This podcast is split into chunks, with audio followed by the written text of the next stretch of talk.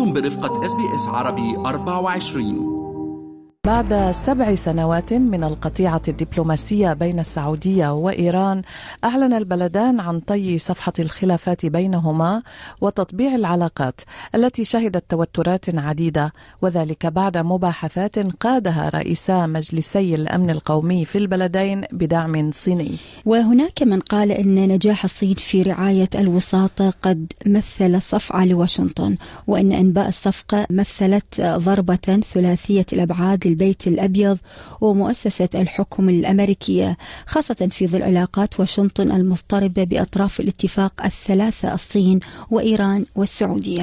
لكن هناك من رأى أنه إذا نجحت الصين بترسيخ تهدئة نسبية في منطقة الشرق الأوسط، فقد تستفيد واشنطن من خلال تجنب إرسال أصول عسكرية إضافية إلى منطقة الخليج وسط الانشغالات الأمريكية في أوروبا، وللمفارقة أيضا في شرق آسيا. للحديث عن هذا الموضوع أجرينا لقاء بالمحلل السياسي الدكتور عامر ملوكا، وسألناه عن كيف يقرأ هذا الاتفاق. طبعا الاتفاق السعودي الإيراني ليس وليدة اليوم، هو صار يعني أكثر من 2 سنين هناك مفاوضات جانبية برعاية العراق وعمان، وتكلل نجاح هاي الاتفاق بدخول الصين كقوة عظمى ومؤثر على الساحة الدولية إن كان في الشرق الأوسط أو العالمية. طبعا بعد الأحداث الأخيرة، الحرب الأوكرانية الروسية والتداعيات اللي يعني حدثت بعد هذه الحروب، والعقوبات الكبيرة اللي قام بها الاتحاد الأمريكي على الجانب الروسي، وأيضا تحديد أسعار النفط، فكل هذه كانت لها، ودخول الصين كقوة داعمة للروس، كلها كانت لها تداعيات على الشرق الأوسط. أيضا هناك دوافع إذا بدنا نحصرها بالطرف السعودي وبالطرف الإيراني. يعني للطرف السعودي مصلحة في هذا عودة العلاقات الدبلوماسية على مستوى السفارة حاليا، وأيضا بالنسبة لإيران. فبالنسبة للسعودية هي حلحلة القضايا الإقليمية، وخاصة تداعيات الحرب في اليمن التي أصبحت تستنزف السعودية اقتصاديا وسياسيا، وأخذت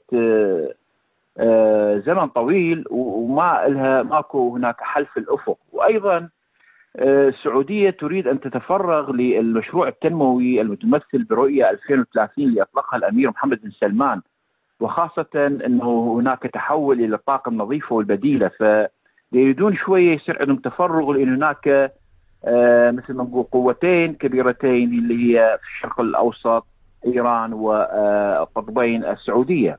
أيضا إيران في هذه الأوقات الحرجة تريد أن تحيد الموقف السعودي، خاصة عندها الملف النووي وأيضا العلاقة مع إسرائيل، وهناك بعض التكهنات على أن السعودية قريبة من إعادة العلاقة أو تمهيد العلاقة أو الدخول في اتفاقات إبراهام اللي طرحتها إسرائيل على دول المنطقة والخليج، وخاصة السعودية كقوة عظمى في هذه المنطقة، لتكون كجدار صد ضد البعبع أو كما يسموه العدو الإيراني. وأيضا إيران تمر في أزمات داخلية وخارجية، فتريد شوية أن تقلل من هذا الضغط، ولكن تبقى هناك تحديات لأن يرتقون بهذا الاتفاق وهذا المستوى من العلاقة. نعم.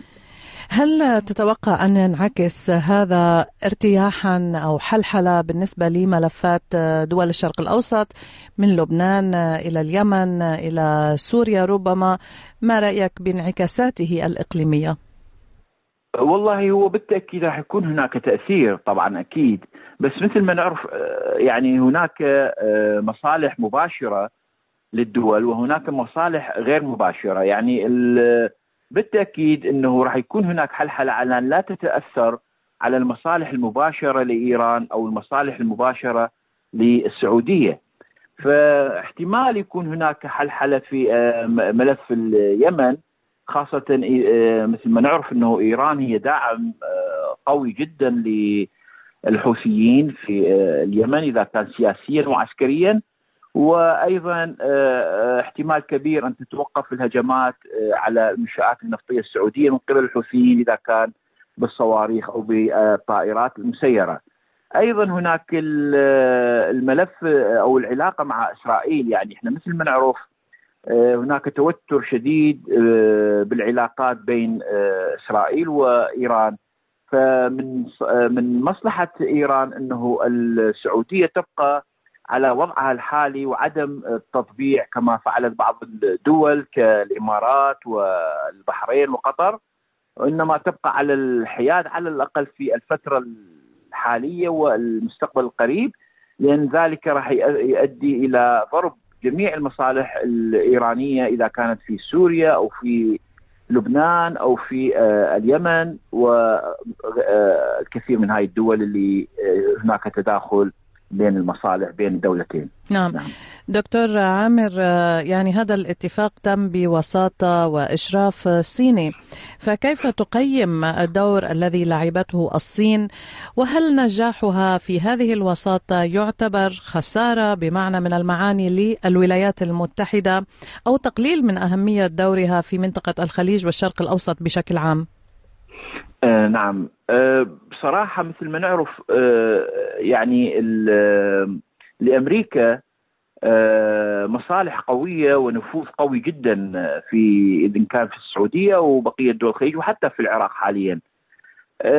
دخول الصين، طبعا الصين مثل ما نعرف أنه هي القوة العظمى اللي يتوقع أن تكون خلال 10 أو 20 سنة القادمة إذا كانت على المستوى الاقتصادي أو على المستوى السياسي، وخاصة بتحالفها مع روسيا الاتحادية. فكما يعني نشوف من هاي المفاوضات، يعني هناك بعض المحللين أو أنه وزارة الخارجية الأمريكية كانت على علم واطلاع بتفاصيل جميع اللقاءات الإيرانية السعودية، يعني هذا ينطي في الدليل ومؤشر مثل ما قلنا أن هناك علاقات أو مصالح مباشرة لأمريكا فهي محافظة عليها، وهناك مصالح غير مباشرة. يعني مثلا أمريكا والاتحاد الأوروبي بعد أن الحرب الروسية الأوكرانية بدأوا بتحديد سعر النفط ومشتقات البترول، فالسعودية طبعا كانت خائفة جدا، مثل ما نعرف أنه السعودية وإيران يشكلون 40% من الإنتاج والاحتياط العالمي النفطي، فخوف السعودي لأن هنا المصلحة السعودية راح تكون مباشرة جدا من أنه أمريكا تحدد أسعار النفط. وحتى هناك المشرعين الأمريكيين والكونغرس يسعى إلى تشكيل منظمة مناهضة أو تقف بالضد من منظمة الأوبك أعتقد بما يسمى نوبك، فهذه المنظمة هي اللي مدخل لهذه الدول إذا كانت السعودية وروسيا وإيران والعراق أن تتحكم بأسعار النفط، وإنما هم من يتحكم بأسعار كما تحكموا بسعر النفط الروسي. فأعتقد الأمريكان هم على علم.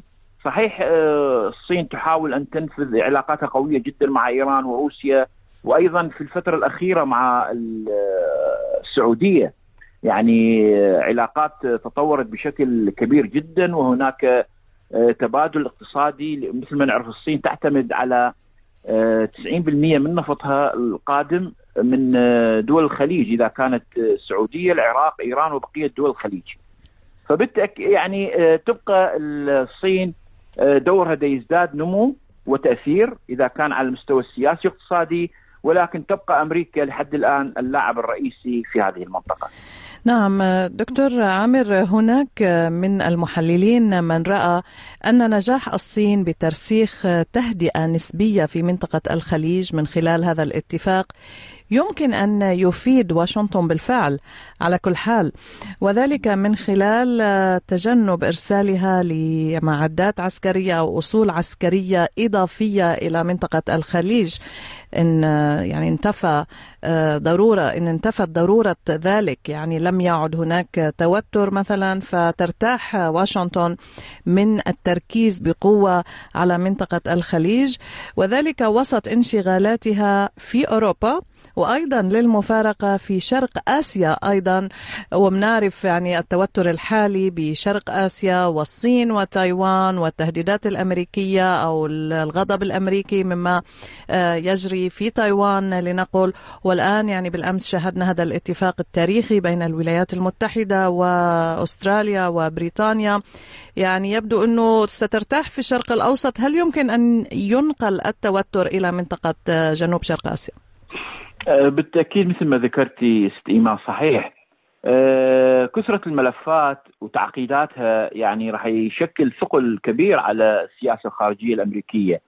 فطبعا ومثل ما نعرف حيوية منطقة الخليج العربي بالذات، هاي المنطقة المحصورة في العراق إيران والسعودية ودول الخليج، منطقة حساسة ومهمة جدا، يعني هي عصب الاقتصاد العالمي، لأنه العالم لازال يعتمد يعني 90% على الوقود الأحفور اللي هو البترول النفط ومشتقاته.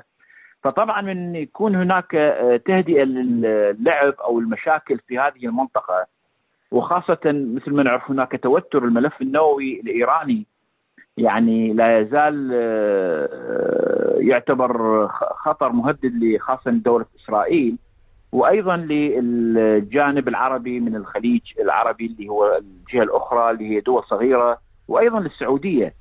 فتهدئة الأوضاع في هذه المنطقة مثل ما ذكرتي أنه قد يكون يفسح المجال للسياسة الخارجية الأمريكية، لأنه الملفات المعقدة بالذات في أوروبا والحرب مع روسيا، وأيضا في الصين وتايوان، وأيضا دخول استراليا على الخط، هاي الدول التي هي قريبة من جنوب شرق آسيا تعتبر، وخاصة اللي ما تعتبر دول عظمى مثل بقية الجزر ونيوزيلندا وبقية الدول كوريا الجنوبية وغيرها، تعتبر دول واقعة تحت التهديد. ولهذا نشوف أعتقد سمعنا عن اتفاقية بين استراليا وبريطانيا وأمريكا بشراء استراليا غواصات بقيمة $360 مليار، يعني مبلغ ضخم جدا.